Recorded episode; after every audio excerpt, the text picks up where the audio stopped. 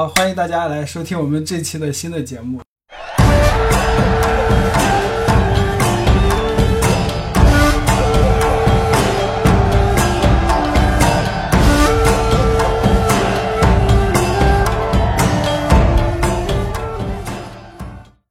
好的，好的，这期我们非常的热闹。除了呃我们两个常驻的主播之外，然后又邀请了另外两位新的朋友，来介绍一下，介绍一下。那就女士优先，先是林子老师。大大家好，我是练习时长嗯二十多年半的那个练习生林子，好吧。然后我的兴趣爱好是吃饭、睡觉、打游戏。嗯，挺好，挺好，这跟我们宅的这个。还有穿 rap 呢，rap 呢。对对。做公主的林子也一样超华丽，耶，对对对，挺好挺好。好的，然后接下来是我们的另外一位就是朋友，一位非常的抽象的这个走雷鬼老师啊，你你你你你要使用是哪个名号，那个你就自己介绍吧。呃，大家好，我是 AC 哈，我是这个张苗晨的呃一位陈年老友哈。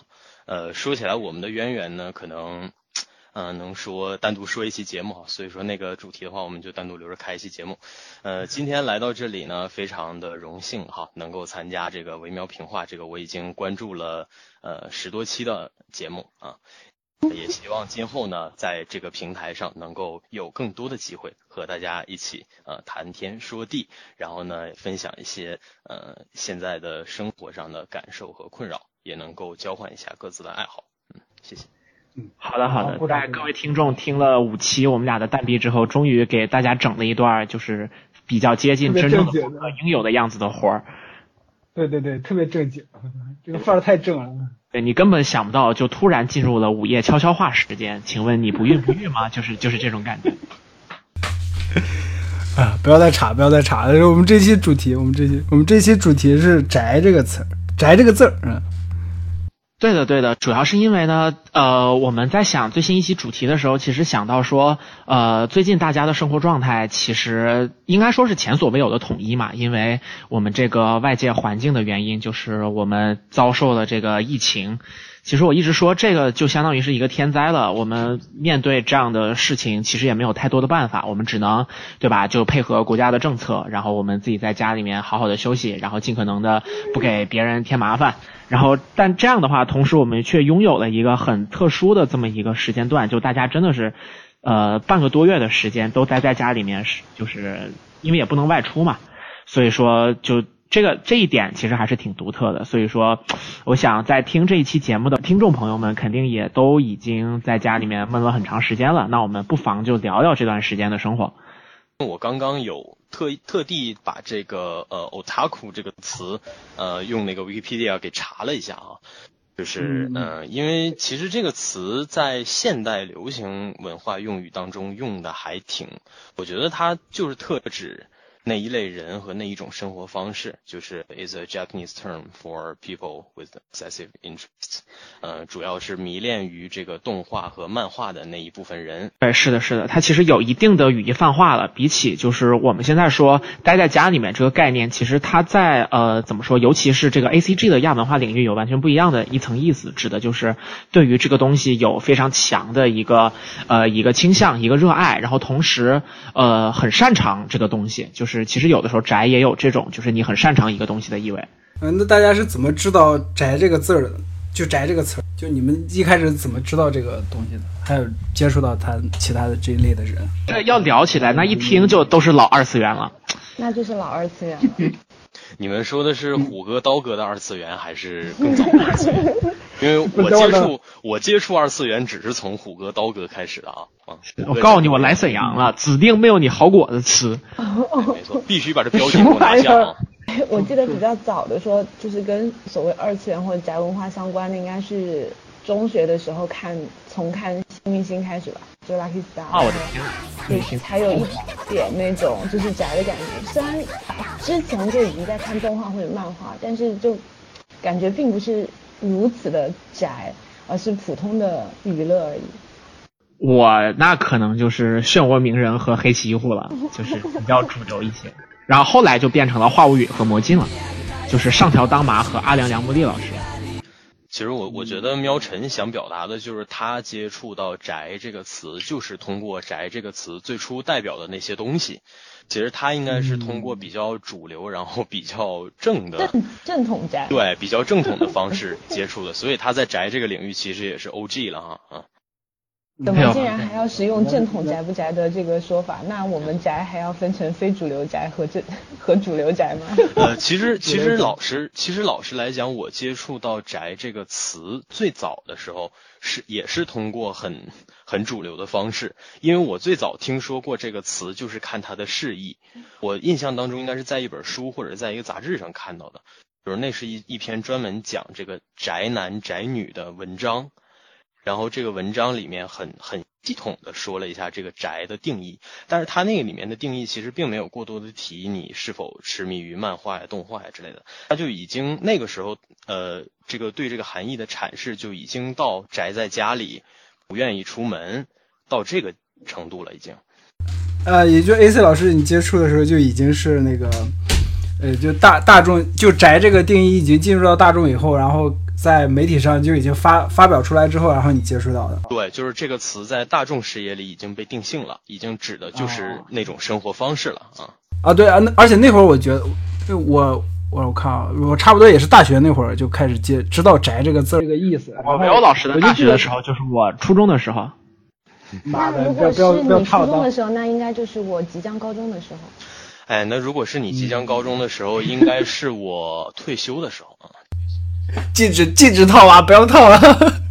没有，我是我是想说，我我记得我记得在我大学那会儿，就是“宅”这个词儿其实是一个比较贬义的，就不是那么特别正面的嘛。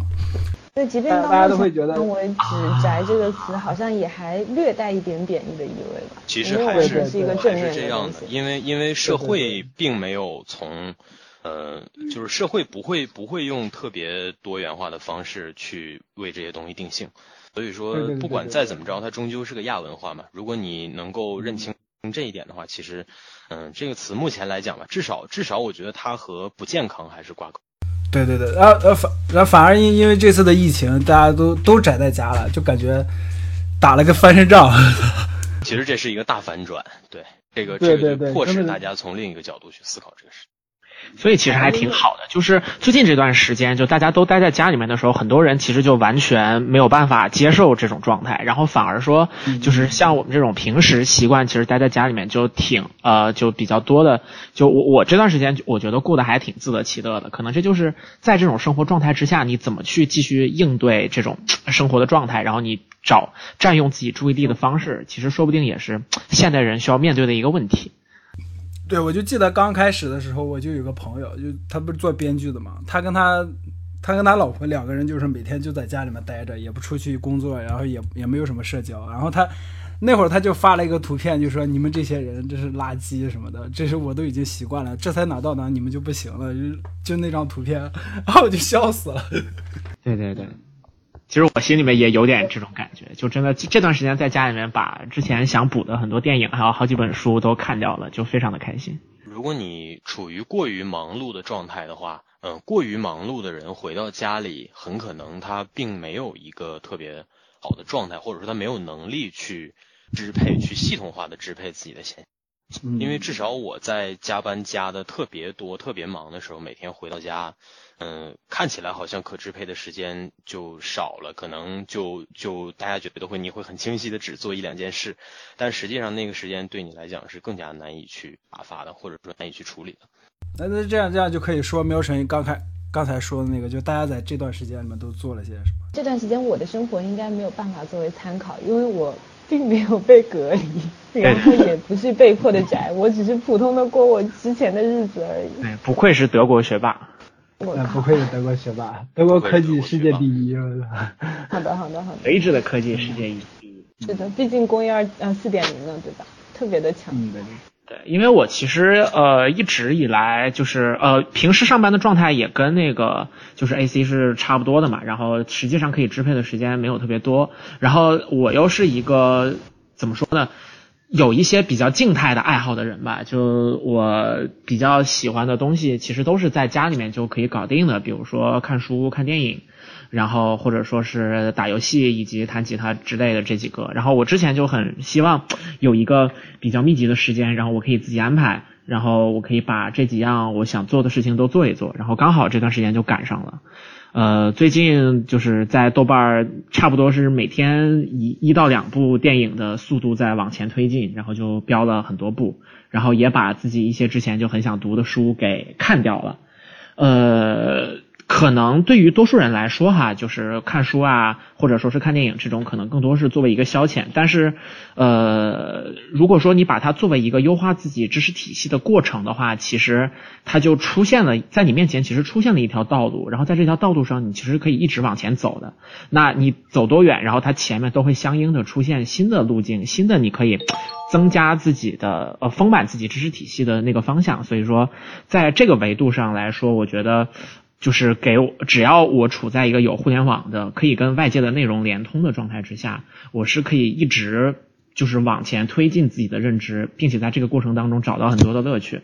所以从这一点上来说，我这个假期过得还是非常开心的。我看了可能得有十来部电影了吧，十来部电影，然后五五六本书，然后吉他也在继续练。所以说，嗯。就是虽然心系外面的灾情，但是单纯说自己过的生活的话，还是挺开心的，完全没有待不住的感觉。我这段时间的经历可能还更加的特殊一点啊，我倒不是说没有参考价值，是因为我宅的这个时间其实远比这次疫情要早。呃，这个的话其实也是因为伤病的困扰吧，哈，我从二零一九年的十二月，嗯，十二月初吧，大概是第一个周周末。这个样子，从那周开始就已经丧失行动能力了哈。这个期间基本上就是卧床在家，嗯，躺了能有两周多啊。所以我实际上是被迫宅的哈，我是被迫宅的，因为我平常呃就也是普通上班族嘛，而且我最近这两年还挺忙的，就是说，嗯，所以说我我实际上是我是我是一个不习惯宅的人，但是因为这个事情，我反而还被迫就就在家宅了很久。嗯，十二月末的时候呢，我就去到北京去这个看看这个病，然后住院又住了半个多月，一直住到一月十六号。所以说这个期间，其实我也在在医院也基本上就是处于软禁的状态。嗯，我们的那个病房啊什么的也也出不去嘛，所以说，嗯，基本上就是这段时间也算是宅生活啊，而且是很苦涩的宅生活。因为这段时间，像刚才喵晨说，如果你有。能够呃和外界连通的网络呀之类的还好，但是我们的那个病房呃它的信号啊什么的都是非常有限的，而且没有 WiFi，所以说当时很痛苦啊，在很痛苦的情况下度过了差不多半个月，然后从一月十六号开始呢，到这个一直到呃就是说除夕吧。嗯，这段时间就是也是回到家了以后，因为还没有还没有好好透，所以说其实也没有没有怎么出门哈，基本上就出了一到两次。嗯，之后的话就这不就是疫情就开始了嘛，然后从疫情开始以后呢，基本上就是一直在软禁。嗯，回到我回到我上班的地方之后，又隔离了十四天，所以说我实际上如果这样来算的话，我的这个被软禁的时间，对对对，将近三个月。我是从十二月的一九年十二月初，一直到这个二零年的二月二十五号才算恢复自由身。强行被迫宅真的是非常为奴三个月，真的特别特别。对呀，就是就其实这个不是重点啊，我想重点。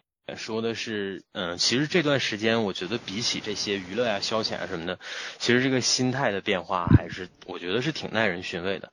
因为可能我的这个心态和大家还还不一样。因为你想，呃，没有疫情这回事儿，大家不需要宅的时候，我就已经被逼着宅在家了。然后呢，这个疫情发生了以后呢，其实我对那个宅的这个适性反而已经 到一定程度了。所以说，大家开始吵着，哎呀，受不了，想出去玩之类的时候，那个时候其实我已经有点麻木了，因为已经被隔离的太久了，就是 这个自发的人为的这种呃爱性的隔离，已经接受了自己作为 X 教授一样的生活状态。哎呀，我还不如我还不如 X 教授呢，X 教授最起码对吧？他有很多很多的伙伴，然后他有他的轮椅能动，而且他还秃了。对啊，而且它有 Cerebro，它可以连通这个世界，对吧？它的小头盔一戴上，这个多好，对吧？我的我的娱乐设施，我手边的娱乐设施特别少，嗯，我从开始住院，呃，我从十二月的三十一号是是算是我正式的入院哈。我从正式入院开始，就是网络就像我刚刚说的已经很差了。然后我手边可供娱乐的设施只有一本 Kindle，没错，我只有一个 Kindle，而且我的病房里面网络也很差，这代表着我不能够下新的书，就是说我之前里面有几本，我只能看几本。对，好可惜，那会儿要是里面有《诡秘之主》就好了。哎，那你就可以撑过整个三个月。你不要试图再去安利我什么东西了，我这段时间真的是，我都已经，我都已经在思考来生 彻底活了，彻底活了是吧？没错。来生其实也挺好的，来生等你来生的时候，《诡秘之主》已经完结了，对吧？你正好可以从头开始看。好的，那么观众朋友们，欢迎来到我们的《诡秘之主》下半场专场。不过其实说回来，这个。我我一直因为因为这次走的比较急，所以说我没有带什么平常利用率特别高的，比如说家用机啊之类的。然后当时也没有买 Switch，所以说，嗯，就是基本上可供娱乐的只有那个 Kindle 和这个手机。然后手机基本上就是废的啊，因为它只能发点消息啊什么的，而且只能基本上是只能接收文字消息，信号就是差到这样。然后我回到家以后的话，就还是把我的 PS 四翻出来啊，把 PSP 翻出来了哈，就是这个 PSP 三千的哈，这个大家一听到应该一个在十年左左右之前是主流掌机的这么一个东西，没错没错，那可是那可是我游戏入坑的。第一部掌机，是其实其实我们现在玩 PS 四的这帮人或多或少都是当年受了 PSP 的影响，然后也有一些就是给自己就是去找这方面的 回忆啊什么之类的，有有一些就是这样的原因。也也是，我没有，我是但是 AC 老师这比较惨，就自己直接回到了回忆的状态里面了，就。AC 老师这个状态其实不太像我们就是平时说的这个宅的状态吧，因为大部分时候我们所谓的宅其实是自主选择的，就是我是纯粹对是很更多人是不愿意出去嘛，对，是在室内能够满足自己所有的需求和这些嗯，对吧？是的，这个情况下，然后选择不出门，而 A C 老师这个是被迫不出门，他的生理和心理的状态是完全不同的，完全不同的。不过这个体验其实对我来讲也还算是挺特别的吧，因为以前是从来没有就能够在这样的 被囚禁的状态度过三个多月。这个这个这段时间，其实心态上也好，或者说生活方式上都有了特别大的变化了。咱们这段是不是应该配那个铁窗类的 BGM 呢？合适合适，或者配首汤灿的歌。哎，算了算了算了算了算了。你还想不想播了，对吧？你这这你要为电台着想啊，张明。不好意思不好意思。炸了，这段掐了。不止全炸了，电台都炸了。掐了掐了，这这段不成。掐了掐了掐了不播，掐了。这这不合适。哎呀，所以就是那那所以就这几个月就也就心态有一个彻底放空了就。整个人也彻底放空了，差不多吧。反正我我其实我我这人其实心态波动特别大，就是我会因为这些事情，然后。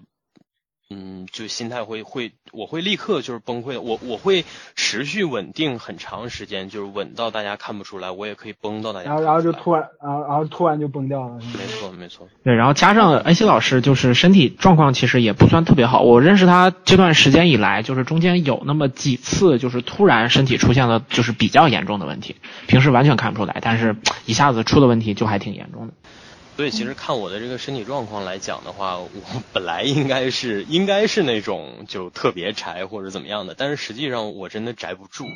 就是以往来讲的话，就像刚刚林子说，其实自发选择的宅是前提是你在宅着的状态就能够满足你的生活的各种各样的需求。嗯。但是我有的时候我可能为了能出去，我宁可不置办特别多的东西在家里。啊，那其实跟我差不多截然相反。我那儿东西特别多，就是为了说，我假如有一天我趴在这儿，我什么都不想干的时候，我伸手不远处就能拿到这个东西。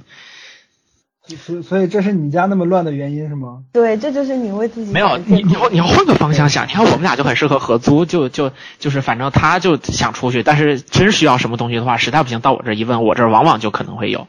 我那儿差不多囤了，就是能用就是好几个月的一些就是生活用品。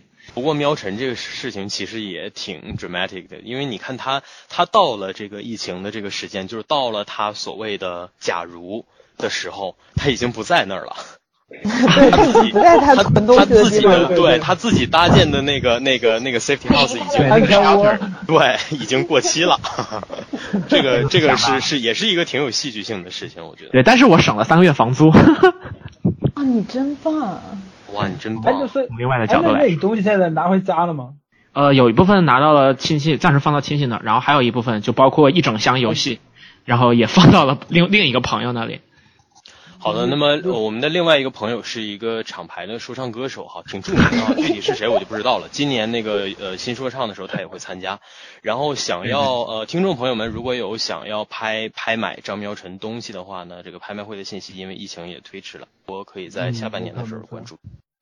好的，好的，请大家多多关注文体两开花，一个已经死掉了大半年的梗。其实我去年去年初的时候，然后呃也有宅家里很长一段时间的经历，不过是怎么说呢？呃，我当时是是在在德国嘛，然后是在准备入学考试，然后入学考试呢，他报名到考试中间很长一段时间，然后嗯当时状态也不是很好，主要是因为压力过大，然后我又是那种比较习惯于逃避压力的那种人，然后当时的选择就是宅在家里天天打游戏，然后把该准备准备好之后，就完全不想一些事情。然后等到考试的时候，就突然发现，嗯、从报名到考试的整三个月，我好像几乎就没有出过家门，就除了出去买，就是门口大概十米远的超市买东西以外，就再也没有出过家。哇那段，时间那也还挺强的。对，但是那天考试完了之后，因为考试的地方学校离我住还蛮远的，然后考完试出来是一个晴天，天气特别特别好，然后欧洲北部嘛，就是天非常蓝，非常的沉静的天空，然后当时阳光一照，就突然有一种重见天日的感觉，就觉得我好像很久很久没有看过太阳了，然后就是是我其实算是宅得住的人，但是那个时候回想这两三个月宅在家里的经历，就是有一种我那两个月好像什么事情都没有做，然后就是实际上应该是满足了自己一些快乐的兴趣，但是嗯，就是有一种并没有什么真实意义的感觉，就突然有一种很惘然的的那种感受。啊，这么一说，我又想起来我在台湾交换的时候，然后中间有一段时间，因为我我其实去台湾交换那会儿精神状况也不是特别好，然后中间就有一段时间就，呃，因为我自己有一块硬盘，然后会下我自己想看的电影和美剧之类的，然后我闷在自己住的地方看完了两季的那个绿箭侠，我看完的那一刻，然后我看着那个桑中开始跟绿箭开始两个人搞，因为因为一个小姑娘搞得不清不楚的时候，然后我我突然醒悟了，我说我为什么呀？我这是在台湾呀，我在一个其实 想过去并没有那么容易，而且风景又很好，外面的环境也很好的地方，我在这住的地方看这破玩意儿是图什么呀？我就非常后悔，然后就对，就就所以，两季绿箭侠，我的天呐，是那是什么破玩意儿啊？所以喵晨，你看的是前两季绿箭侠对吗？对对对，就前面的。那我呃恭喜你，那那我。那我恭喜你，就是你看的是最好看的两季绿箭侠，尽管你后面是这个体验。这个我跟你讲，我是从第三季绿箭侠开始入坑的，你这这然后因为 四九年那个不广场太对劲。就因为这个事情，我被我的另外一个特别喜欢绿箭的朋友嘲笑了一年之久。他说你吃屎都吃不到坨热乎的。啊，我这个评价非常的准确了，对。嗯，所以所以我觉得这个问题的关键在于，就不不是在于你看什，你你在哪，知道吗？我觉得这个关键是你看的是绿箭侠，你要是看夜魔侠就不会这样了，对不对？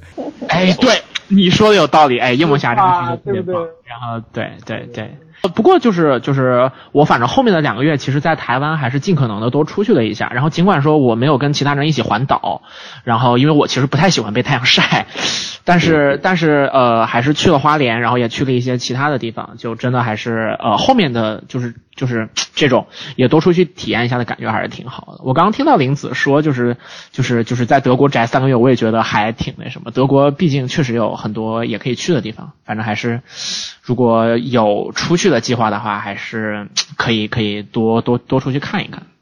其实当时主要是处在那种就是极微妙的心理状态里面，就是一个是因为未来非常的不确定，其实是没有那个心情绪游山玩水。虽然我之后也算是到处乱逛了一大圈，也像苗晨一样，就是意识到说，哎，我这几个月在干嘛？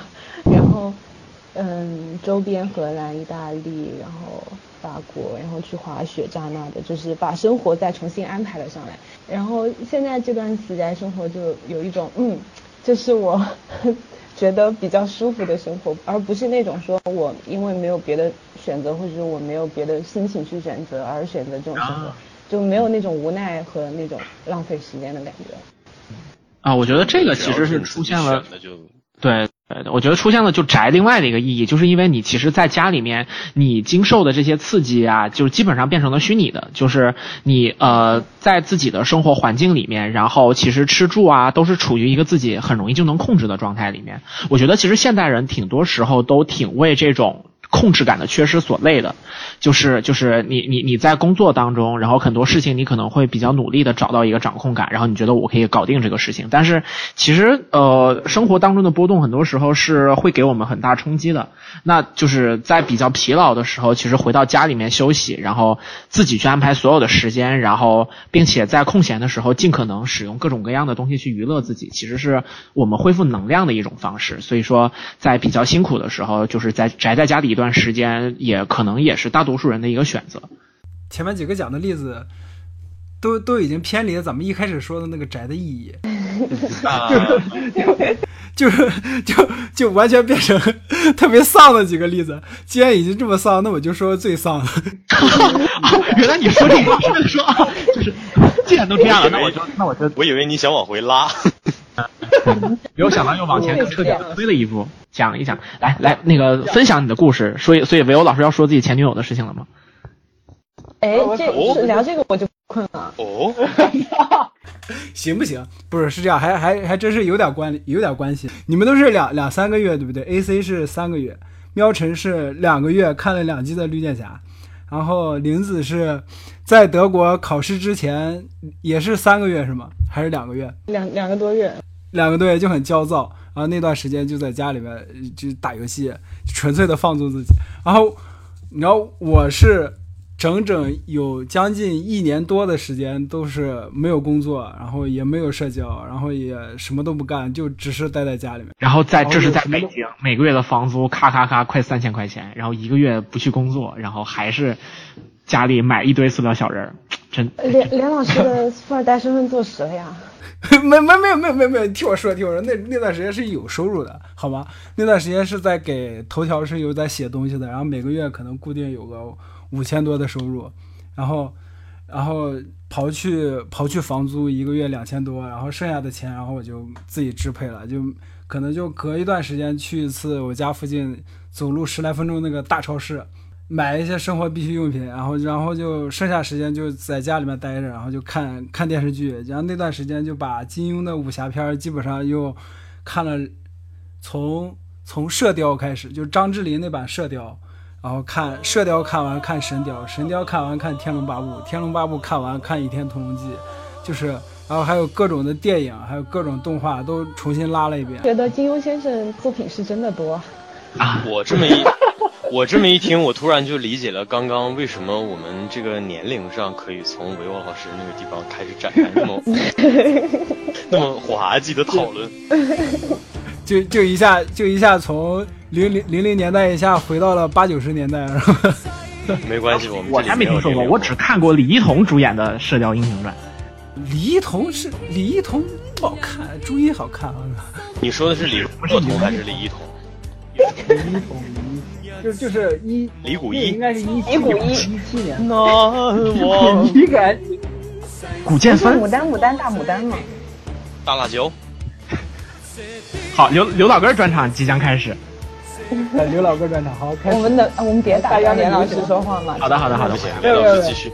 我想我还要说什么来？哦对，然后还有那段时间刚好，好像是第一次还是第二次去一下北影展，那就看了一下那个。百日红，然后主角是那个是谁来着？葛饰北斋的女儿，然后就特那个动画特别肥，然后就反正总之那一年的时间里面，然后我就基本上什么正事儿都没干，就除了偶尔可能有朋友叫我出去吃饭。我们俩第一次见面差不多就那段时间，我还记得当时是在三里屯那边有知乎的一个展，那个什么不知道展展会之类的。然后你当刚好也在不远的地方，咱们一起去那个旁边的日料吃了顿饭，那是应该是第一次见。是是，那那是一几年？就你说的差不多就那会儿。我是一七年来的北京嘛，然后就一七年末一八年这样。啊，那对，那就应该是一七年，那就应对对，就那段时间，是的。然后我的印象里面，那一年除了你，我没有认识任何新的朋友。呃，知乎上互关是一五年左右的事。因为那次是算是第一次第一次见着，然后就吃了个日料，好像就是八剑传，三里屯那家八剑传。然后要为这一段对话配上听妈妈讲讲过去的故事的理解。这就看出张苗晨的本事了。我们坐在高高的舞会上，这就是真正真正的名人所能做到的事。没错，对，没错，真正的是是交际花。你们就为了攻击我交际花这一点，打断了又一次打断了连老师的这个。就差不多将近也是过过完年以后，然后是在家也是待了将近有一个多月吧，然后就说，然后刚好那会儿那会儿跟头条那边合同也到期了，我就说我靠没有收入了。这段经历是怎么停下来的？是必须被迫去出去找工作了，必须要挣钱了才停下来。我在想，如果那个合同还还能再持续一年的话，再继续再就以这种状态宅一年。这个扭转在哪呢？就是我上了班以后，发现我的工资就比那个收入要多得多。我算了笔账，那一年我损失的钱，起码就我现在年薪的一半。年薪的一个亿说少，丢了一个亿啊！连老师年薪的一半应该有三个亿吧？我 操，怎么可能这么多？我真的说不下去了，你们再这样查。我觉得大家随时查话题，我读对着大纲读出了这一句。不是，是这样子的。连老师这个故事，我听到现在没有，就是除了金钱上的损失，没有太丧的部分。那段时间他精神状态是挺挺糟的，还是？对，那段时间精神状态真的特别糟。就是我不知道喵晨那会儿在台湾，还有就是还还有就你们你们在就刚才讲那几个经历里面，就是你们的精神状态怎么样？我的精神状态当时。将近有一年的时间，都是可能是你们那个状态，然后比你们那个状态还要再荡一点。我想说，就是喵晨刚才不是说有一个就是那个控制感嘛？然后我在那一年的时间里面，基本上也是能控制自己能控制的部分，就是比如说在家，或者包括去超市买东西啊什么的，我就觉得就是那一段时间特别安逸。后来，然后那段时间也看了那个那个什么来着？黄金时代就是汤唯跟李易峰吧，好像是他们主演那个黄金时代啊。你说的是那个萧红的人，就是萧红的那个传记。对对对，那段时间我也开始看圆桌派，圆桌派还有梁文道那个，就他们看理想那一系列节目。那蒋方舟，对，他在东京自己一个人待了一年，当时是去游学嘛。就有一期有一期就讲到了蒋方舟，就在圆桌派里面说他在。东京也待了一年，然后就也也说起萧红了，就说就他后来回顾这一年的时间里面的时候，就觉得说这一年虽然他也没有干什么事儿，就只是在东京这样瞎晃荡，但是他也反应过来，就是那一年可能就是他的黄金时代，特别安逸，就整个虽然可能精神状态真的特别不好，呃，但是他回过头想的时候，就觉得这也是他属于他自己的黄金时代嘛。然后我当时看那期圆桌派以后，我的反应也跟他那个差不多，因为因为那段时间我真的就是完全的就是我干自己想干的事儿，就是自己不想干的事儿就完全扔掉了。就你比如说上班啊，还有比如说去社交啊，比如说跟人打交道啊，我就觉得这些都很费精力费神，然后不想让自己，然后在这个过程中也会让自己不开心或者有矛盾什么的，我就觉得这很。费劲儿，然后我就把这些东西就完全抛弃掉了。就那整整一年的时间，就是真的就是我想干什么就干什么，真的就是彻底就是放飞自我。虽然以损失了三个亿为代价，但是过得还是挺挺自由的。就搂不回来是吧？就怎么怎么都是怎么虽然损失了三个亿，并且精神状态没有那么的好，但是过得非常的自由。从另一个角度来讲的话，就是生活当中有的时候我们可能觉得不太开心，或者说是我们知道在经受着痛苦的时候，可可能从另一个角度、另一种意义上来说，却却是一个还不错的时间段。我觉得这一点其实也挺让人痛苦的，就是很多事情不是由你想的，就连这一段时间是好是坏，你自己都没有去，就是没有没有办法给自己完对完全下一个定义。嗯嗯，他总能就是以一种让你不是特别满意的方式出现在你面前。就是前段呃之前不是那个有一个演员叫春夏嘛，她挺棒的一个小姑娘，然后靠《踏雪寻梅》，然后拿了那个直接拿金像奖的影后。然后他就他就有提到说，为什么所有的这些名誉不是在我准备好的时候才来，而是现在就这些这些呃荣华这些浮名就一下子全部都涌到了我的身上，我觉得我还没有准备好。老板，你的联通多了以后，最难的就是还继续。表达你自己真实的感受。其实我觉得刚才连老师分享的这个，是他他为什么觉得我们的经历都特别的不主流呢？是因为我感觉只有他的这个是纯纯粹粹是自己选的。啊，对的，对的。而且他是有，他是自己有，就是说他自己有意识，他清楚自己因为这个付出了什么，损失了什么，这些都是在他的。对，这些其实都都都是算是在他的承受范围之内的。我觉得这个是他和我们几个不太一样的地方。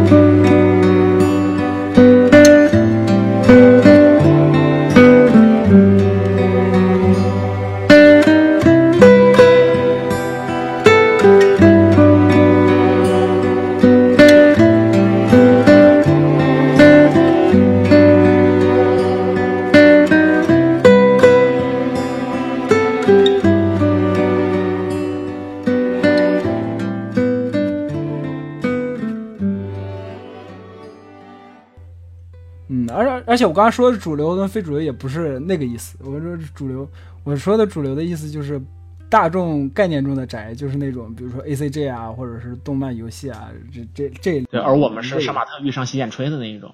是的。而且其实其实我觉得，如果是嗯 A C G 或者这种呃这种宅的话，实际上并不是呃就是并不一定要花大量的时间就在室内蹲着，其实大家有大量的户外活动。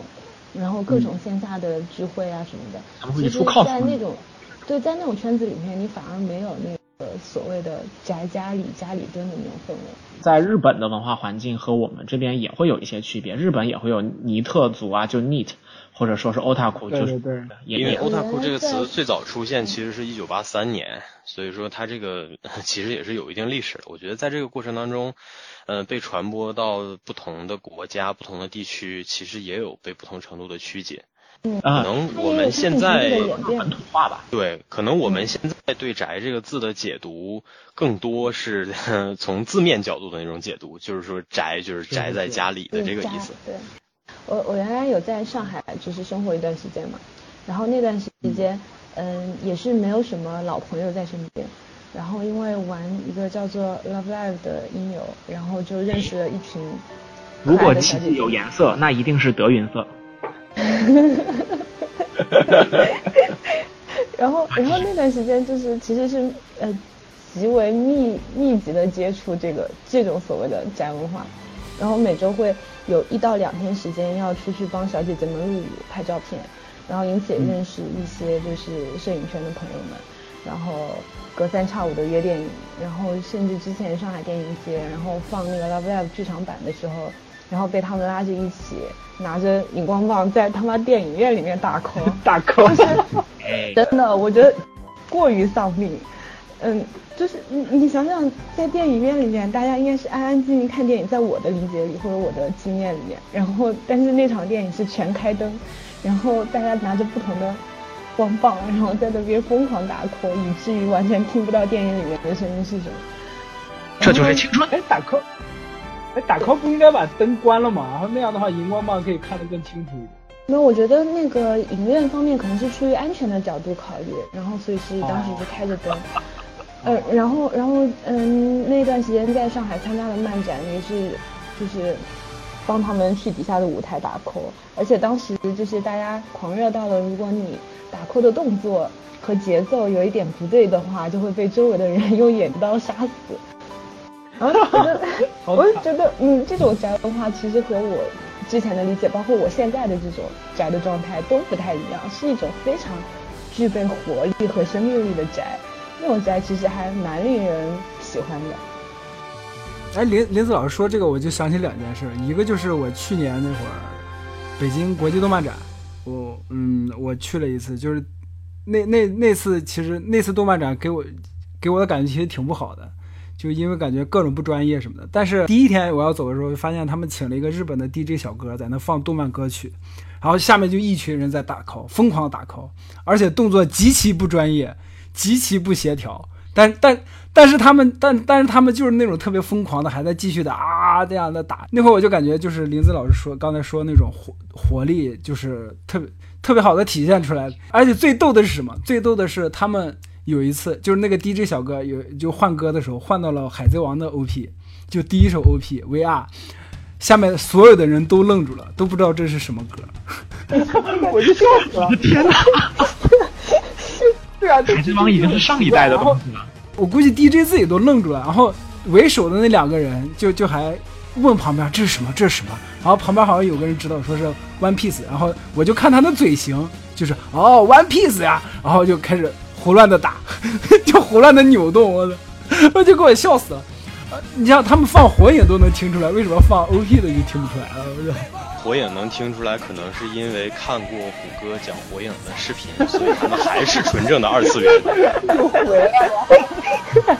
不要把海贼王对啊不要把海贼王划到上一代嘛，对不对？因为我我前几天还在看《光月御田之四》，我现在还在追呢。哎，我是不是剧透了？没有没有没有，没关系了，群里说的我都不知道是谁群里应该没人看海贼。上一个时代，艾斯艾斯那个什么啦，艾斯总了，我我知道啊，我知道。林子不知道。我不知道。我上一次看海贼的时候，还是那个索隆下线，大概就不是不是就是离线大概三个月的时候，然后我觉得不行，我我我我索隆怎么能够离线三个月呢？然后我就默默弃坑了。那看来玲子，看来玲子是真正的老二次元，因为索隆下线的那段我根本就没在漫画里看，我我是我是玩了游戏，好吧，我是在《海贼无双三》的剧情里才发现的。不，我我想知道什么下线那块是哪？走了，应该就是那个大是大雄把所有人打飞那一段吗？还是应该就是那儿，应该就是那儿。啊，就是英佩尔监狱嘛，越狱的。啊？那就是嗯那其实已经快大事件了嘛？对，大事件的前奏。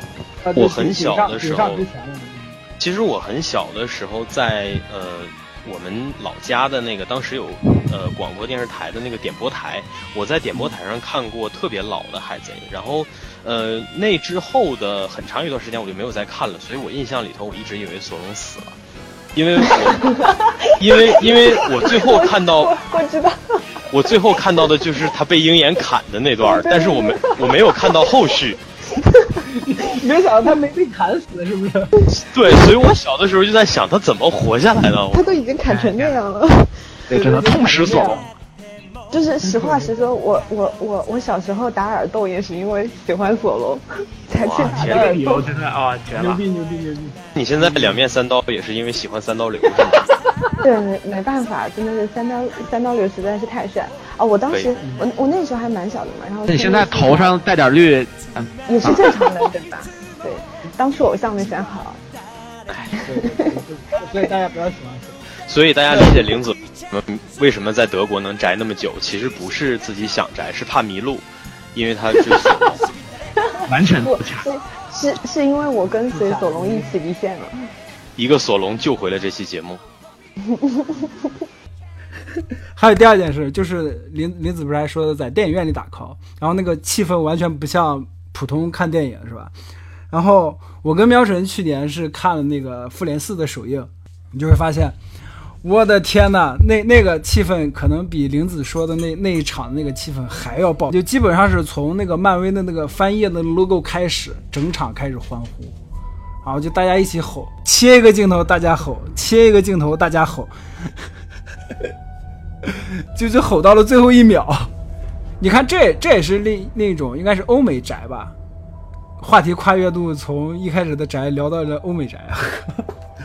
其实欧美宅的，呃，对于各种文化的这个呃兼收并蓄的这个程度反而是更高的，就是他们是高度包容各个地区的文化作品。因为欧美的宅，我其实我在 YouTube 看到好多那种就是特别职业的欧美宅，他他是宅到呃，就是不光是自己国东西，就是日漫，他对日漫的那个狂热程度其实是不亚于就是我们。呃，平常看到的这种 A C G 同胞啊之类的，他们那个宅也是特别狂热的宅。对，啊，不过在美国喜欢日本的人总体人数比较少。但是如果说他在美国，就是在美国获取这类信息其实是比较难的，而且没有人去做那种语言方面的翻译嘛。就是如果你还有能力去吃日本的那些生肉的话，那你一定程度是非常非常深的。但是现在好像日本的那边接对欧美的呃不是不是欧美那边对日本的接受度也慢慢越高了。你像《龙珠》《海贼》，还有那个《火影》，就这三个作品，光光这三个作品就撑了好久。也还还有《龙珠》，你像《龙珠》那会儿《龙珠超》放的时候，我记得是巴西还是哪，就不是还有就是大家一起在广场看嘛。啊，你说到这个，我突然想起来，就是很多非洲人以为悟空和贝吉塔都是黑人，因为当地的那种做动画的人，然后去单独做的那个动画的魔改版，然后把所有的就是这些主角全部都搞成了就是肤色是黑色的，然后很多人觉得高库是黑是黑人，我还真的看了那个那个就是改黑人的版本，我靠也挺带劲的。我没有看过这版，我只看过那个就是山治，山治在有的国家不是说动。给小孩子看的不能抽烟，就把山治的烟变成了糖果，就是，就他不是叼烟，他叼了根棒棒糖。糖果冒烟，糖果冒烟更可怕吧？听起来。那个银魂有一个三年 Z 组银巴老师，就是呃，然后把他们所有的银魂的角色都搞到一个班里面，那个班主任就是那个银银石老师，银银巴老师，然后就是就是舔嘴里面叼着一个棒棒糖的。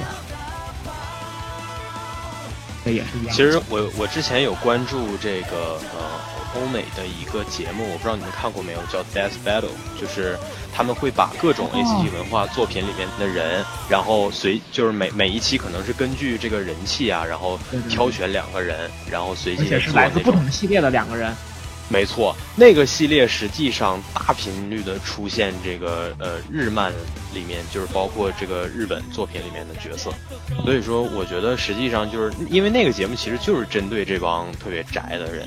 呃，欧，所以我说欧美宅为什么就是它的包容度更高？因为你会看到那那种节目特别长，因为它前面会分析就是两边角色的各种各样的东西，就是不像我们平常看着看着就明白套路了，他们会特别认真的去讲这个人的数据。比如说，这个人在某一页漫画里面举起了大约呃是他身体多少倍的东西，然后由此推算一个他的力量值之类的，就是他们会用这种就是更加属于说宅到甚至有点畸形的方式，然后去去去做这些东西，所以这个其实也是挺有意思的。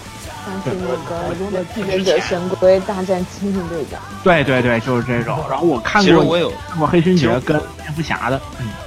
嗯，其实我有的时候都不看后面这个打斗什么的，我觉得没意思，我就看就是看他前面胡说八道，因为我觉得他 就推算那些东西，这个过程特别的滑稽，特别的荒诞。但是你推听到最后，你就感觉 哇，好用心呀，对呀，投入进去了，那个快乐出来了，就是刚刚我们说的活力。对，聊到这儿，其实我就觉得用活力来总结就不对了，就应该说是热爱，就是就是他们是纯粹的发自内心的喜欢这些东西，就是。对，就喜欢这些东西，他才有精力，愿意花费自己的精力跟时间去来做这些东西。嗯，其实也是我们这个时代，就是大家整体上来讲，其实挺需要面对这种就是精神层面的这种，我我要找一个东西去填满我的注意力，所以说大家会找各种各样不同的东西，然后。让让用用他们来，来呃，一开始是为了就是找个事情，但后来就喜欢上这些东西了。所以说，其实我觉得跟就是之前的很多也差不多，只不过我们现在在喜欢，就是把自己很多精力放到了这些作品里面把情感寄寄予到里面去了。所以说那些情感本身都是挺珍贵的。所以说，就是当大家一起把这些东西外化的时候，你可能看到一起去看电影、打 call，或者说是在那个 复联四的影厅里面大家一起喊什么之类的，那些那些情感本身还是挺珍贵的。没错，嗯，中二是一种非常快乐的状态，就是不管是短暂的中二，还是持续持续一生并且坚定不移的中二。哎，我就记得之前在知乎看到一个手里只要拿着长柄的东西就一定会挥舞，说这个 二十几岁这么干是不是不太合适？底下有一个人说我三十几岁了还是这么干。没事，你看那六七十岁的老艺术家也这么干嘛，对吧？长柄的东西应该扛在肩上，没错。这个梗今天不能怪我啊，是喵晨最早这个。对，非要拿着棍子挥舞。那这个老艺术家有几个女妖怪的朋友啊？啊，这搂不回来了是吗？搂不回来。什么叫国际巨星？战术好呀。连老师刚刚说搂不回来了，然后自己来了一句。对。苗晨直接说那个拿着拿着棍子挥舞，突然想起来，之前有一次去那个，就是德国会有很多很多的那种森林，就是就是就是怎么形容呢？半藏森林。嗯，半藏森林。真的，我知道了。我很喜欢半藏这个人物哎，可以请你改名叫铁拳森林吗？呃，你家林子说真是讨厌死了。啊。没有，就是就是有很多那种森林是处在你前一分钟可能还在接近市中心的地方，然后你后一分钟走着走着就发现这里是一片森林的那种。然后我之前有一回，因为德国人就是大家可能多少有一点刻板印象嘛，就是觉得蛮严肃的，然后怎么样的。然后实际上生活中碰到的，你大部分会打交道的德国人也是，就是比如说工作呀或者学习啊，就是这种。大家也会以比相对严谨和严肃的方式来生活。然后我那天去森林里面晃荡的时候，就碰到一个大概三十来岁的大叔。然后他他走在我前头，走着走着，然后他就看到旁边就有一个大概大概我要伸出两个手合抱才能抱住的那种树干，然后它是在地上的一小节儿，可能是之前修枝啊或者伐木之类的搞下来的。然后那个大叔。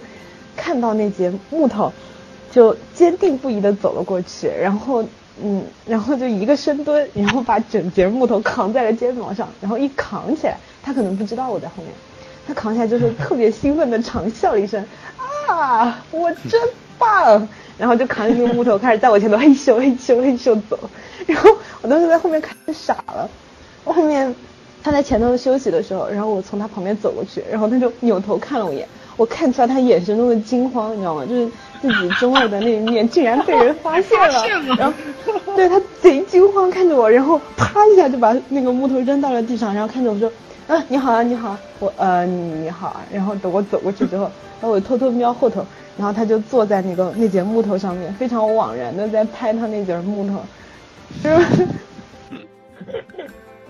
就真的太可爱了。本来他的计划是自己扛。自己扛完以后拍一个木头发个发个推或者是 ins 什么的吹一下牛逼，我扛完这道木头真棒！我突然发现，对，然后你的出现打乱了他的计划。对我我的出现让他从那种完全中二的状态里头出来了，在那种突然出来的状态里头，你会觉得刚才非常的尴尬。对的对，没错，就是非常脆弱，vulnerable。嗯，对，就感觉感觉像那种小孩子做错了事情，然后呃当场被爸妈抓包的那种感觉。呃，就是现在还拥有中二这种气质的少年都非常的可爱。就这个少年当然是打引号的，就涵盖任何一个年龄段。嗨，这不是。那其实其实男人很多都会这样的，哎。就是说回来那个少年心了嘛。嗯。就我觉得，我觉得这种这种人好像在国外更多一点。就在如果在国内的话，就好像社会要求还有周围的人都会要求你到这个年龄你就不能再那个什么样了。就如果你再那样的话，就是幼稚啊，不成熟啊。不仅仅是到那个年龄，我觉得国内的一些氛围上，甚至在中二年龄的少年过于中二，好像也是不合适的。没错，其实其实有的时候你想想，人为什么会？就是他为什么那个状态突然被人发现，他会羞耻，嗯他会尴尬，他会羞耻，说明他的认知里其实知道这个行为会是不被接受的。嗯对对对，他的这种 sense 最早是从哪儿来的？其实这个就是为什么。嗯 我觉得还有另外一个原因，就是不光是羞耻，其实就是因为在这种时候，我们进入了一个比较忘我的状态，在那个时候，嗯就那个忘我的状态是很特殊，然后也很那个什么的。我昨天刚看很隐私的影一个状态。对对，我昨天刚看了一个电影《吉斯哈》，然后里面的女主角就是哦那一段台词非常精彩，她就是说，呃呃，我不知道你们有没有看过那个电影啊，反正就那一段台词给我留了特别深的印象。他是在一个宴会上碰到另外两个人对视，然后他就说这个那个状态特别好，你们两个人互相知道对彼此之间的那个感觉，然后就在人很多的一个聚会上，你们你们之间彼此看了一眼，然后在这个时候你们只属于你们两个人的那种。跟其他人都不一样的那个感觉，他就突然出现了，他就突然就是，就在一个人很多的聚会里面，因为你们两个人单独对视的眼，你们之间出现了一个完全不属于其他人的世界，就只属于你们两个。然后他说，那就像是我们说那个我们的世界当中还有另外的维度 other dimension 一样，就是他就凭借你们两个的对视那一刻出现在了就是这个世界当中，然后那个状态是特别特别好的，就是。呃，我觉得人很多时候能够依靠就是自己的想象，或者说是一些优秀的作品吧，然后进入到那个状态里面。那个时候，你就是在以一种非常的本源的方式在跟这个世界交流，然后你是你就像是赤裸着存在在这个这个东西当中的。所以说，那个时候外界的刺激对于你来说会变得过强。就是如果说你你你碰到一个你现实中认识的或者不认识的人，就是你们的其他的部分会提醒你，把你从那个很赤裸的状态里面拉回来。就那一个拉回来的状态是让很多人就是措手不及的，所以说会有这种很羞耻的感觉。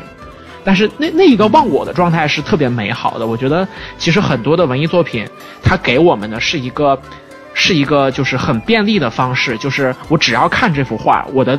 感感受能力如果足够的话，我就可以进入到那个状态里面。它是有一个，对对对对对，所以说我觉得很多时候文艺作品给我们提供的是通道，就是它给我们一个通往那个维度的一个途径。这就是为什么它屡屡能够给我们非常独特的刺激的一个原因。就你像，就是喵晨说这个通道特别好，你就像好多，就是我我就把主题拉回来啊，就是那个宅。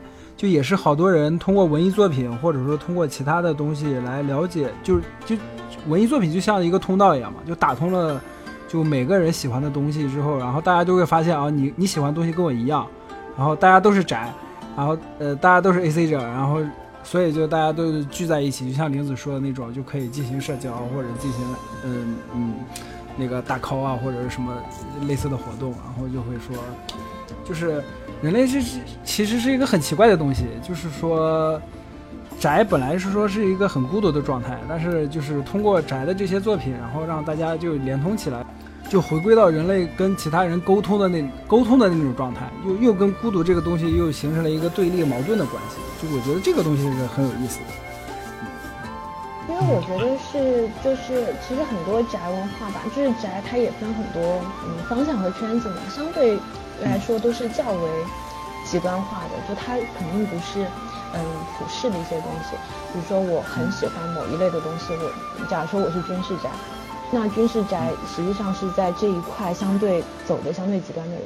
然后当一个东西它能极端的去嗯刺激到你的你的嗯心灵的时候，你会发你会就是自发的有一种有一种感受，就是这个东西能对我影响至此。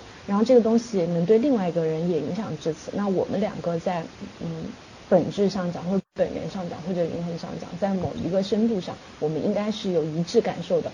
这种一致感受能够极快的把人与人之间这个距离给消弭掉。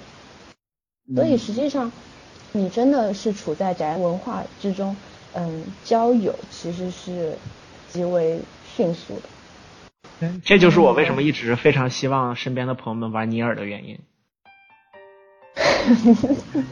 就不玩，你就提起来这个事情。我觉得其实就这个游戏本身还挺独特的，我就多说两句话。就是它里面有两个东西，一个是就是很很让人感同身受的孤独感，因为其实就是主角在这个世界上存在的那个位置和他跟敌人的关系，然后就是人类的关系、世界的关系，就是都那个题材是很独特的。然后加上它中间有一些处理的很好的情节，它那个孤独感是特别强的。然后第二就是美，那个里面有特别特别极致的美。就是无论是纯粹的形式上的美，还是通过情节，然后给你构建出来的意义上面的美。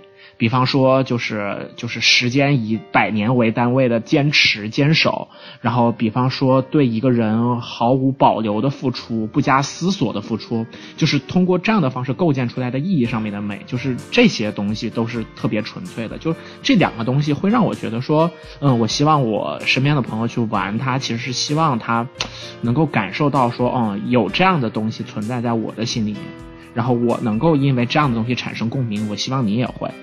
它其实又有点像我前段时间看的另外一个电影，就是《杯酒人生》，它结尾里面提到的一个话啊，这个当然跟主主主要的就是没有什么关系了，就是说那个一个人看了另一个人写的小说，他说你的小说里面原来有那么孤独和那么美的东西，然后我我当时看那一段看那一段，我就一下子走神了，我就想，哎，尼尔不就是这样的东西吗？就是我可能比较希望其他人去了解、去认知到的，或者说他可能就是就是存在于我心里面的，或者说。我可能没有那么重要，就是存在在这个世界上的有这样的孤独感和这样的美，其实就是想要分享这样的状态吧。我觉得，在在就这种心理，我觉得在宅的圈子里面还是挺常见的，也是大家能够构建起自己就是之间的这种共感关系的一个基础吧。这样一讲的话，就是朋友之间进行那种相互的安利，其实有时候也是这样的心态，就是我从这个某一个作品里感受到了非常打动我的东西。然后我也希望，或者说是带着一种试探与验证，希望我的这位好友也能够感受到和我同等同等样的感受。所以张喵成赶紧去看《海伯利安》吧。哎呦，反手一记安利。这里面也有你，就是你为之感动的那种极端的孤独与美。尝试给别人安利东西的这种行为本身。就是一种认可，就是说，嗯，可能刚刚谈的都比较深哈，因为可能你们嗯这种经历比较多，所以说可能嗯这种倒是就是就是谈的会比较透彻一点。但是，嗯，像我的话，其实我们工作环境里面共同有共同爱好的人其实非常少。嗯，因为因为是这样的，就是我的公我公司里面的绝大多数的人其实都是年龄都是比较大的。嗯，而且可能跟我年龄差也都不小，所以说，呃，我看的东西、玩的东西，基本上也都只有就是，公司的小部分的年轻人，呃，能有偶尔的能有有一些就是说可以去，呃，基于共同点展开讨论的地方，嗯，但是也都不多，所以说可能我。平常来讲，就是尝试着做这种把自己最热爱的东西安利给别人的机会并不多，但是我对于就是有共同爱好的人反而还是特别珍惜的，因为如果这个人真的跟我有挺多共同的点，那么我我觉得我们默契是够的，就是很多东西可能我都不需要说的太多，可能他就会看，可能可能他看了他就能 get 到，所以说，嗯，这是我的感觉，这还是挺难得的。嗯，所以说这个马思唯的新专辑呢，二月二十八号就要发布了哈，《黑马王子》，黑马王子啊，虽然巡演呢因为这个疫情取消了哈，但是新专呢明天就会发布，所以希望大家都能够听一下哈，听一下，听一下。说起来，在这个疫情当中，小老虎也发了一个说唱的这个专辑，就是睡前听我听了，所以张苗晨赶紧去听《黑马王子》啊，明天，明天，嗯。呃，作为作为这个电台的主播，我要把这两段广播掐广告掐掉，因为他没有给钱。马思唯没给钱，但他捐了口罩，所以说这个帮他帮他少赔点钱还是有义务的。作为粉丝，可以买一张他的专辑，四舍五入我就也捐了口罩，对不对？哇，牛批！哇，牛批！牛批！哇，牛批！这个这个角度特别刁钻。这个角度非常刁钻，而且我觉得很可能是以后我们电台的一个商业机会。对，就是通过我花钱，然后来来制造这种商业机会，是吗？Yes。对对，没错。嗯，这个这个资金来源就由喵晨你来出就好了，因为这个 这个这个模式是你提出来的。嗯，我没办法，就是毕竟我我我我连就是错过的都没有三个亿嘛，对不对？我也想有这种就是随随便便扔掉三个亿的。靠，这个这个这个梗这个梗过不去了，我操！你就光看梁老师家里的塑料小人儿有多少，你就会知道三个亿都是保守估计。哎，所以我想问一下，连老师玩的是什么？是变形金刚吗？还是？没有，我我我想说一下，就是那些塑料小人并没有多贵，真的没有多贵，我靠，还顶多十个 PS 四。当然，在连老师的心中，这些东西都不算贵，我们理解的。我我玩的是那个什么，我玩的是变形金刚那个大师系列的那个那个什么那个以以那个野兽战争的那个，就是超能勇士。哇哇！好多，朋友们，变形金刚专场现在开始。Beast Wars。我觉得我们可以做一期，连老师一定的。我要我要我要预约一个。但是变变形金刚，变形金刚我不了解，我我只看过野兽战争。没事，野兽战争单独就可以聊一期。啊，我小时候也看过一点点那个动画，但是我小时候家里就是一般在电视旁边看一会儿，我爸就给它关了。我小时候看到的变形金刚好像都不是本片，就是是那些什么动物的，狮子、老虎啥的。对，说的就是啊，那就是那就是我们说的 Beast Wars。对啊就是我们说的这个。啊，原来如此。它很它很复杂，它很复杂。翻译过来是动物世界吗？野兽战争。你你是只懂德语吗？你是只会德语吗？不要侮辱我们好不好？没错，旁白是赵忠祥老师。啊，交配的季节到了，没有没有，变形金他他这刚还可以通个国内过交配来繁殖吗？熊角马那。个可以可以，真的有这个片子。我我就国国内当时引进的，好像就是叫嗯超能勇士，后来第二部的时候翻叫猛兽侠，就是因为第二部的第二部的英文其实是 Beast Machine，它那个港台翻译叫兽械争霸，兽械野兽的兽争霸，机械的械。对主题完全偏离了。这个话题，我我我我看连老师已经放弃了往回 拽这个话题了。对，不转了都。没事没事，这个这个，其实我们能在掐了。其实我们能在节目里肆无忌惮的聊这些东西，然后也不惜偏题啊之类的，我觉得反而说明其实我们都还是有刚刚我们讲的那种，就是基于这个宅的定义而产生的那种热情、狂热也好，或者怎么样也好。其实我们能往下说，说明我们还有这个。还有这个热情，还有这个关注，而且你想，我们突然聊到都懂的地方，能聊得这么嗨，说明这不就是刚刚我们说的那种感觉，就是基于这个共同的爱好，然后交朋友的是非常简单而且特别高效率的一件事。而且对于变形金刚的爱也还没有脱离宅这个范围吗。没错，而且而且我我特别诧异的是，玲子竟然也能在这个里面。嗯，那领导请你谨慎发言，我要开始打拳喽。哇，不是不是打拳的问题，你不是德国人吗？你应该看不懂 英文的。德国人，你来你来德你来德国已经二年了，二年，就是德国 二年这个，笑死了。前段时间孙笑川也来知乎答了个题，评论底下最高赞的一条无内鬼，不内鬼。其实我觉得可能孙笑川在这个 A C G 文化或者宅文化里面是最荒诞的一个存在，但是仔细一想也是挺合理的一个存在。太神奇了。就是我觉得孙笑孙笑川的走红，其实很大程度上来讲是大家对于刚刚我们讲那些纯粹的东西，嗯，可能你可以说就是消耗这份纯粹消耗的太久了，然后，嗯，孙笑川是一个可能更加社会化的，然后更加粗粗糙一点的这样的一个就是用他的话来说就是带路，不，我觉得是这样。我觉得这样，就孙笑川这这这一类的，就是从就是宅这种亚文化进入到大众视野以后，然后还有就是新的宅进入以后，然后就添加了新的东西，就添加了新的意义，就出现了亚流化的分支嘛。对对对，就像二次元这个词，其实现在已经严重被曲解了。变成了一个就从我能，就从我能脱口而出 虎哥、刀哥，你想想以前这些东西跟二次元有什么关系，对吧？但是现在基本上你在 B 站能看到的和二次元相关的词条，还全都是这些东西。好，你我我想郑重的问一下，我想正正经的问一下，虎哥刀哥到底是谁？就 我完全不知道。我真的不知道。行吧，我给维欧老师扫扫盲。其实虎哥、刀哥就是快手上的两个东北籍的主播，然后他们以前会做一些那种就是快手上那种特别夸张，然后特别有点有点低俗的那些。呃，就是整活，所谓叫整活。然后因为 B 站的这个受众群也在不停的变，所以说就是原来粉虎哥刀哥的这帮人有很多，现在是主宰着 B 站的这个呃，就是页面推荐的日常。对，所以说这类的视频在 B 站莫名其妙的增多。然后一开始因为是受到那些纯粹的所谓二次元受众的抵制嘛，但是逐渐逐渐的呢，大家发现抵制的那些人反而没有这些推崇的人多了。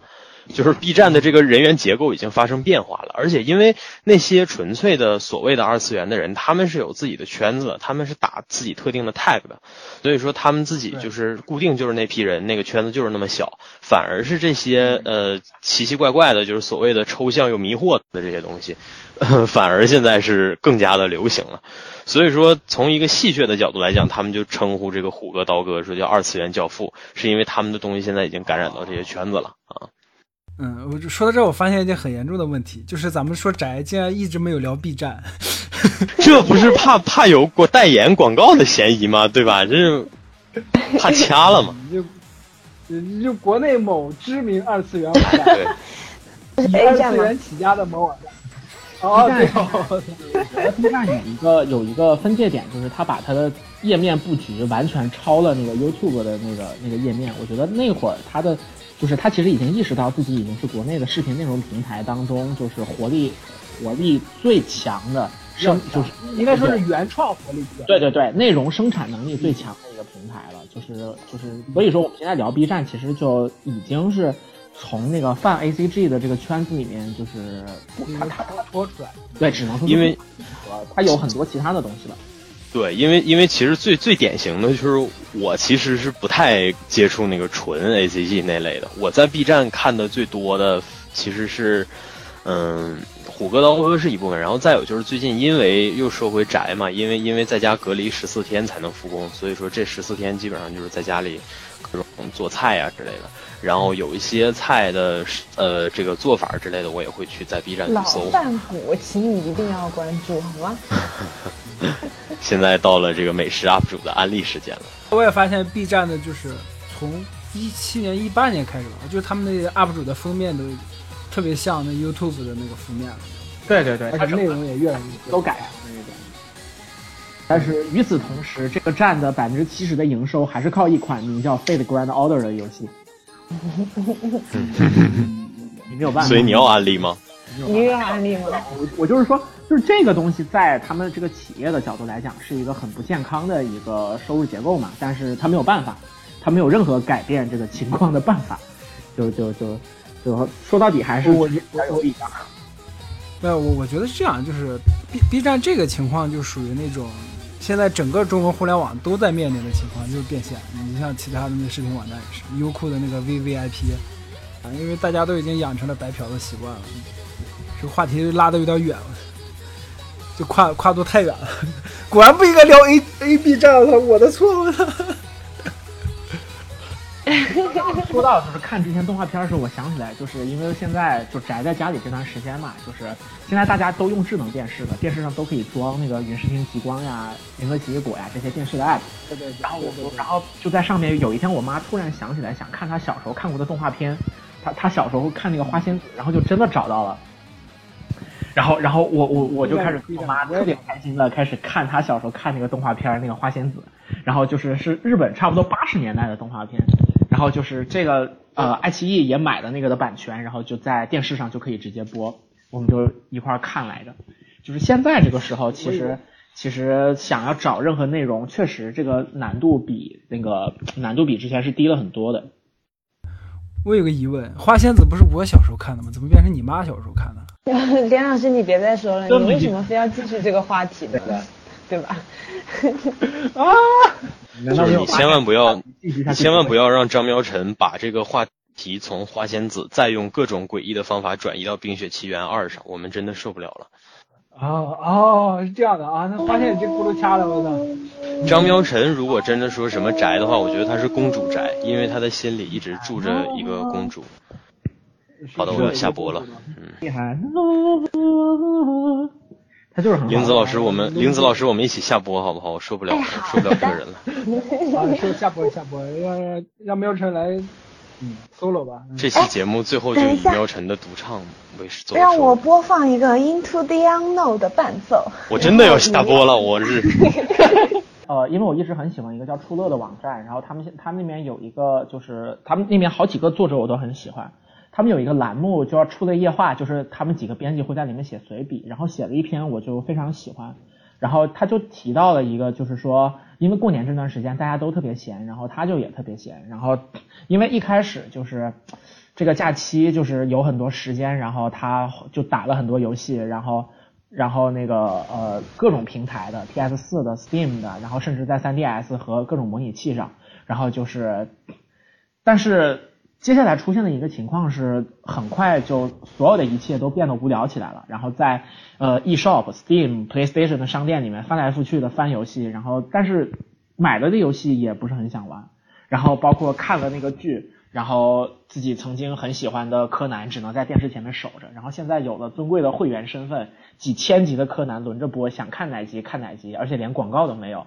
可是反而人却有点失去了劲，失去了那种兴趣了。然后他中间就是有一段是说，他跟朋友的聊天，说我现在就像一个真正的数字贵妇人，我买得起任何我想玩的游戏，我也可以看任何我能够找得到的想看的剧集，但是我对什么都提不起兴趣。我觉得其实，在最近这段时间里面，呃，因为真的就是呃时间挺长的，大家哪怕说是一开始闲得很开心，然后或者说是你有办法，你能给自己找到事儿。但是其实面对这么长的一个时间，哪怕你有事儿可以做，其实可能到后面你也会面对到这种空虚的状态里面，然后开始对自己就是产生怀疑，就是就是你你的感受力，因为平时你的感受力会放到那个井然有序的工作当中和同时获得的闲暇当中，但是它一下子空闲出来了之后，然后你你反你肯就是这一个状态肯定是需要你。就是适应一段时间，然后其实其实这个东西我有点体验，就是像一些比如说周播的剧集，或者说是一些嗯就是这种嗯或者日播日更的剧集，它有些是不适合在同就是在一个极短的时间内连续去收看的，就是它不仅仅是在于说你人的注意力和你的感受力会有匮乏的时候。而且是在于说这些东西本身的设置，它就是这个样子的。我之前有段时间，嗯，刷那个粉粉熊救兵，然后啊，连连刷了一段时间之后，发现这个东西就适合一周看一集，因为你连续大量的去看的时候，它它每一集之中同质化的部分，嗯，重合的部分，相似的部分，就会很快的给你带来一种疲劳感。但是如果你隔个两三天或者隔个一周，然后你再去看下一集，那种那种。哪怕是相似的东西，又会给你带来同样的感动，但是你就是不能放在一起看。其实这个就是说，人自己是有一个自己的节奏的，我觉得。嗯嗯，这个其实玲子说这个，我也想说一个例子哈。我说这个例子，其实可能好多人都是连着看的啊，就是还是我想说 Netflix 和漫威出品的这个夜魔侠这个剧集。嗯。呃，实际上我我夜魔侠第一季我是分开看的。我那个时候强制自己，虽然它是一次性出的嘛，但是我是强制自己每天看一集的。嗯，把它我用这种，对我用这种方式看，实际上我觉得呃更舒服。因为这样看，因为我后来也尝试过用一次性看完的方式看，就是呃同样同系列的剧集，但是那种感觉很不舒服。我不知道你们有没有这种感觉，就是呃你风风火火的看完了，但是你会有一种怅然若失的感觉。嗯，对。说到这，我就从另一个角度来说一下，就是嗯，就是怎么说呢？就是喵晨刚才说那个，除了那个编辑所说的那种。呃，数字贵妇是吗？啊，还有 A C 老师刚才说那个，就是怅然若失那种感觉，这个就是跟刚才林子说那种节奏感，就是那个剧集的节奏，还有自己，还有 A C 老师说那个自己的那个节奏感，又完全不同的另一种东西了。就是那种我我前段时间在知乎上看有一个词叫什么来着？电子什么来着？我给忘了。就类似于那种你看了你高密度的、高集中力的看了一件特别好的文艺作品之后，就是有 AC 老师刚才说那种怅然若失感，就完结的一瞬间，就会你就会感觉到特别空虚。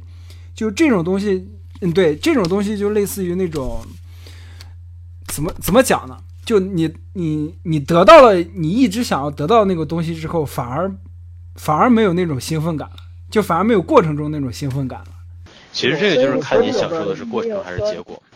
对对，所以又说爱情最美的阶段就是嗯暧昧的阶段嘛，因为暧昧的阶段得到了之后，对就没有那种快乐了。嗯是我们那个群一直爱爱妹妹的理由吗？不要唱梗，什么现场？就大大家大家脑袋上都很绿是吗？大家都是索隆，大家都是所罗门。大家不是索隆的粉丝。大家都是索隆，所以大家都很快乐，是吧？嗯，都很快乐。对其实确实是看那种优秀的作品，然后结束之后的那种那种空虚感，我觉得应该是大家多多少少都有体验过的。对，大家都而且大家都有，嗯，对，而且是一遍又一遍的进行体验。我觉得从这个角度来讲，可能是我们在这个现代的环境里面比较纯粹的一个，就是面对的一个困境。就是以前的人是选择东西太多了是吗？对对对，现在的问题就是东西太选择太多了，它不仅意味着你在选择的时候是有有会出现新的问题，同时你在使用它的时候也会出现新的问题，因为你使用的节奏被打乱了，就是你会一直都在体验这个东西。比方说，呃，就是对于正常人的生活来说，应该比方说像是工作占一半儿或者更多，然后休息，然后就是呃业余的占一定的时休息占一定的时间，然后娱乐又占一定的时间，但是呃。对于就是人来说，我们可以就这种张弛对于人来说是最好的。可是，在整个社会的生产的环境当中，这样是没有效率的。就是你对于一个生产娱乐产品的人来说，他肯定是专职做这个东西，生产效率会最高。所以说，对于这样的人来说，那个东西就变成他的生活。或者说，你是一个比较闲、比较宅的状态，那你多数时候就是都在都在休息的。那娱乐的部分一下子占了你生活的大头，其实你的精力也会，就你玩着玩着，你可能就玩累了。然后它其实也是对于你去享受一个东西是有一定影响的。然后同时你跟人的交流其实也是一样，就假如说朋友就天天在一块说话，是天天一块说话的关系。但是如果说很久不见的朋友，然后见到了，如果你们感情真的够好的话，那个见到的时候，他带给你的感觉和你们再分别的时候那个感觉也是特别特别强的。就是我我我也是曾经跟你们一些分开聊过，就是说我去年就是参加我两个姐姐的婚礼，然后在跟他们分别的时候，我体验到的那种对离别的伤心难过，然后的感觉是远远超过我呃在之前的一年当中，在任何的电影作品当中体会到的那种感觉。就那一刻，其实让我还挺挺吃惊的，就是我在那一刻觉得我体会到了非常非常真实的感觉。然后我其实能就是能够分辨出来它的真实跟你在其他的作品当中它带给你的感动的区别，我觉得，嗯、所以我觉得这个是认真生活的重要性所在，你一定要去认真的去生活，然后当然你也可以从别的地方去拥有这种情感，但是过好你自己的生活，然后从你自己的呃关心的人和你自己关心的事业当中去获取到的情感，会带给你的刺激是最强的，我我的感觉是这样的。苗晨说的这个，就是你两个姐姐结婚，然后你去，然后最后离离别的时候，其实当时你跟我聊的时候，我也没有特别，就是嗯清晰的那种认知，因为我也没有特别感同身受的经历。然后今年也是，嗯、我不是去北京找你们玩嘛，然后我走的时候，就是你你和康康两个人在那个安检安检口的外头，然后一直看着我，然后看着我进安检，我那个时候真的是，就是感受到了那种极为强烈的不舍的感觉，就是我确实是从来没有感受到的那种。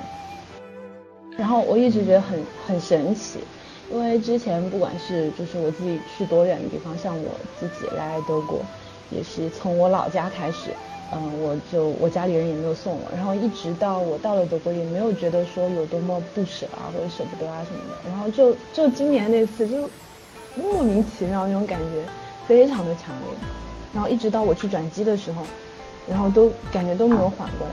这确实是我原来觉得就是去大量的看书啊或者看电影啊什么的，有其中一方面的原因是因为人的精力和时间也就是那么多，然后你能够经历的事情也就是那么多。其实很大一部分程度上，我去嗯读小说或者是看电影，是在去感受和补足一些我可能这一辈子不会经历到的东西。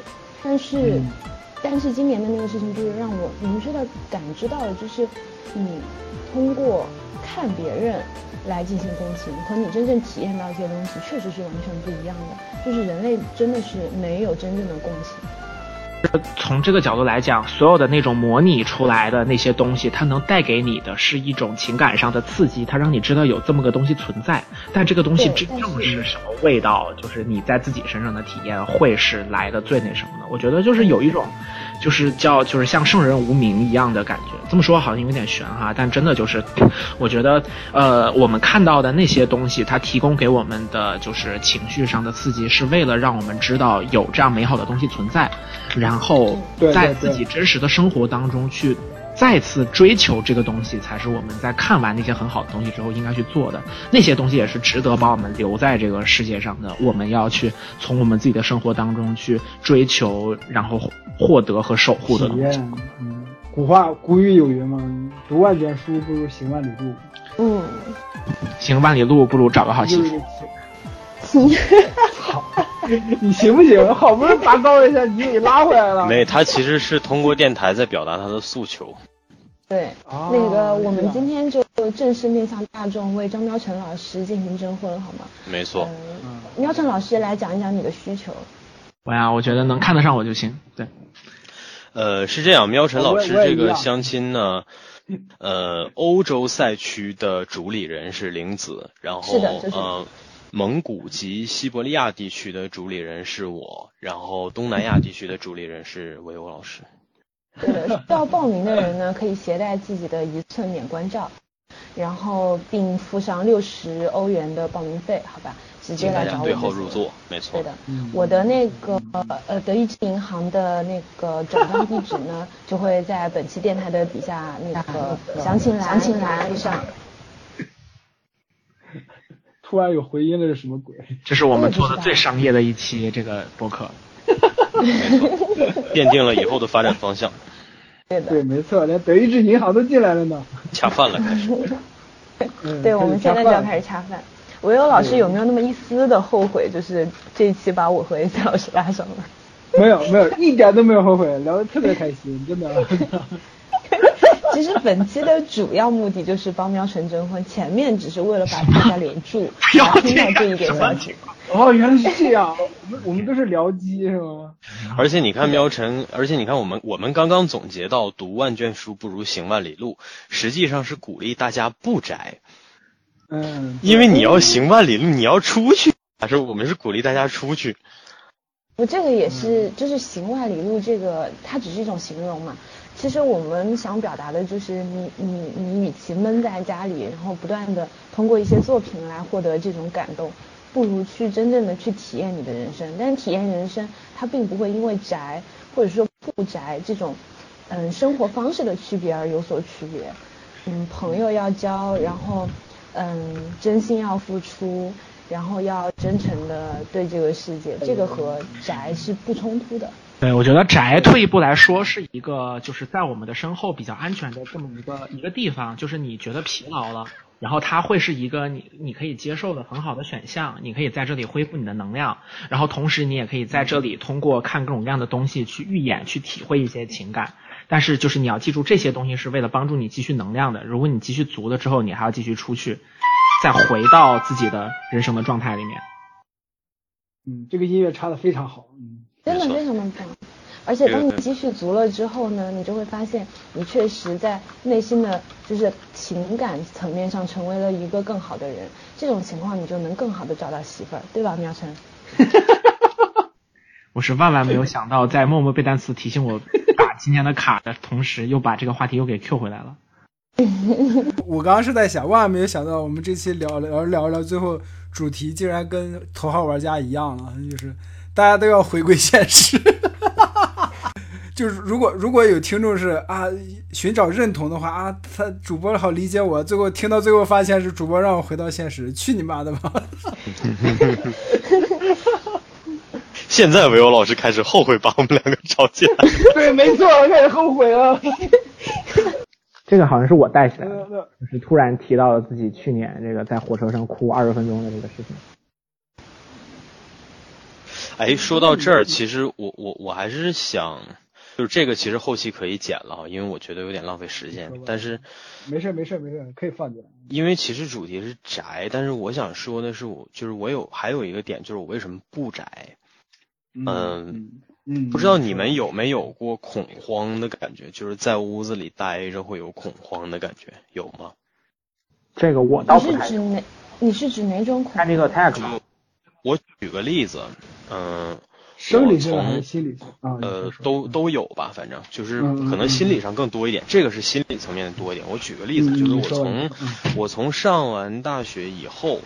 很长一段时间，就是我是不能忍受，就是自己在一个封闭的空间里待超过一天，就是就是我是那种我我忍不了在家宅一天，对，就是尽管我可能有的时候都没有什么事儿，甚至有的时候客观条件不太允许我出去，但是能出去的时候，我一定要出去走一下，我是这种，就是我我生理上会有点适应不了。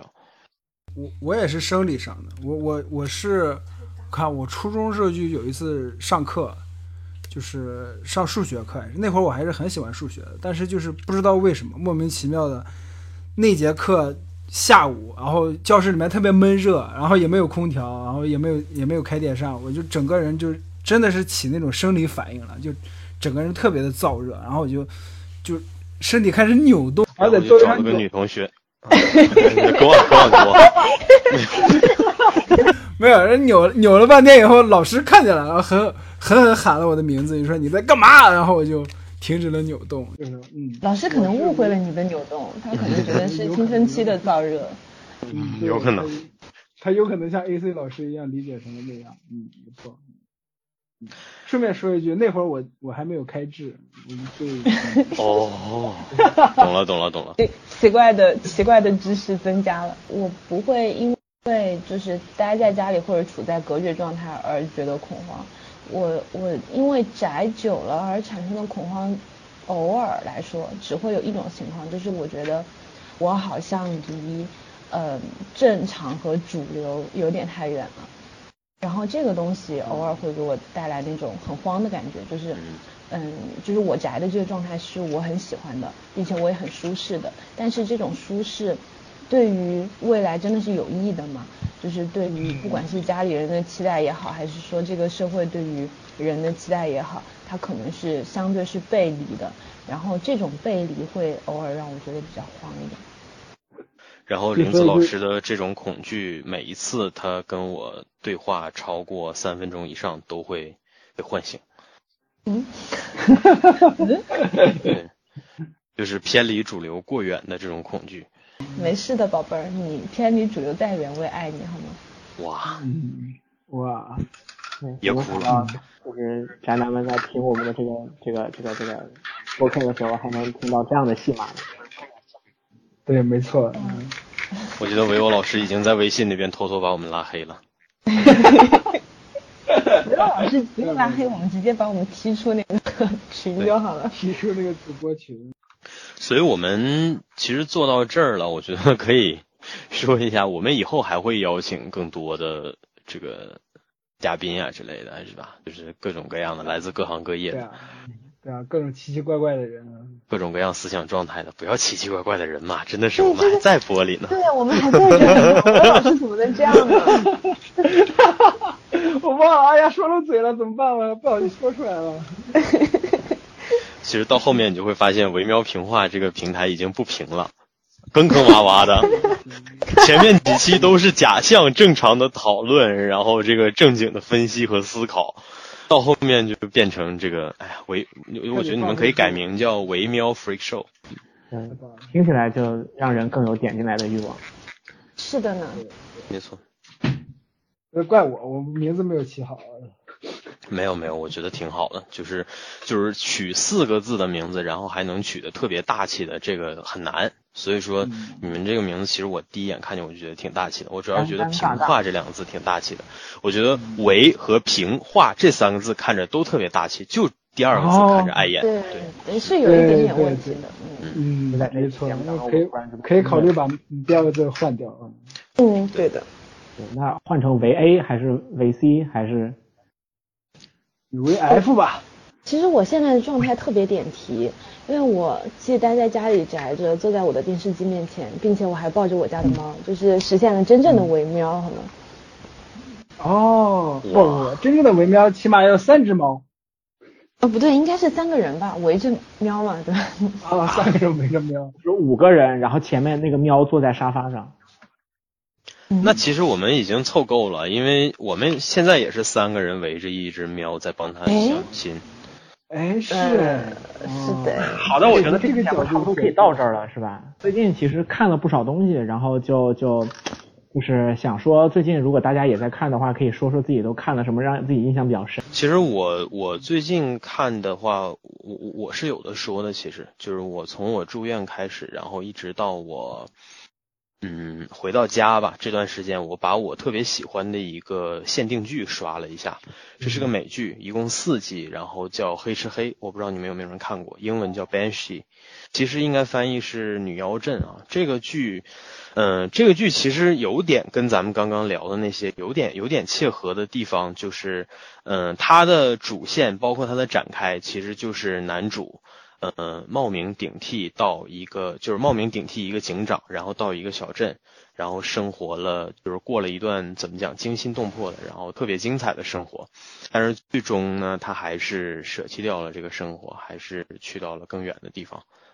具体的我就不多说了。我这个人呢，不愿意轻易的给别人安利东西，但是我通常来讲，就是我如果认准了你的话，我是一定会给你推荐这个剧的啊，可以去看一下，很黄很暴力，但是非常刺激啊。这不是重点，重点是什么呢？重点就是，这是我已经是我二刷了，我我已经刷过两遍了这个剧。嗯，每一次我看到最后那一部分的时候，就会有这种感觉，其实很复杂。就是最后一集看到男主离开那个镇的时候。嗯，怅然若失也有，然后再有就是刚刚我们说的，就是不管你怎么怎么样，可能他的这段经历也就像我们自己在家选择选择一种新的方式生活方式，或者是说给自己安排一些新的事情，但是最终可能我们都还是要回到嗯我们应该走的那条路上。好的，这一期的副标题就是黑吃黑，我觉得就是跟我们跟我们这一期这个四个人录播课这个状态也挺契合的。黑吃黑可还行。你看，我本来这个想说，我这个看了相爱相亲和什么之类的，但是突然就觉得，哎呀，相爱什么相亲呀，实施什么苛刻呀，就是还是黑吃黑就完事儿了。没有相爱相亲很好看，相爱相亲很好看，真的。而且我哎，相相爱是乡村爱情是吗？我室友最近在看，然后我在看刘老根，我们我们都对分工很明确。相爱相亲，相爱相亲。我最近是在看那个啥来着？呃，Rick and Morty 不是出？哎呀，这个棒！哎，然后看看了之后又回头再刷了刷前面，并且并且违反了职业道德，给一个十来岁的小朋友看了这个剧，然后然后小朋友反手就给我丢了个《南方公园》，说没事的，老师，我已经在看这个了。他有没有？那你再哎，那你再给他丢回一个 Mr. Pickle 好不好？保证他 保这回保证他三观彻底被颠覆。好的呢，我今天晚上就要去做家教了，我今天晚上就给他看好吗？那太好了。收尾是不是要国际接轨一下？好的，今天这期 episode 就到这里了。没错，呃，make sure you subscribe。对对对，类似这种。哦，特别棒，特别棒。Always always subscribe。然后从这一期开始，我们的播客大概也会就是呃，我们的主播呃，如大家所见也多起来了。然后后面我们可能会涉猎的题材也会变多。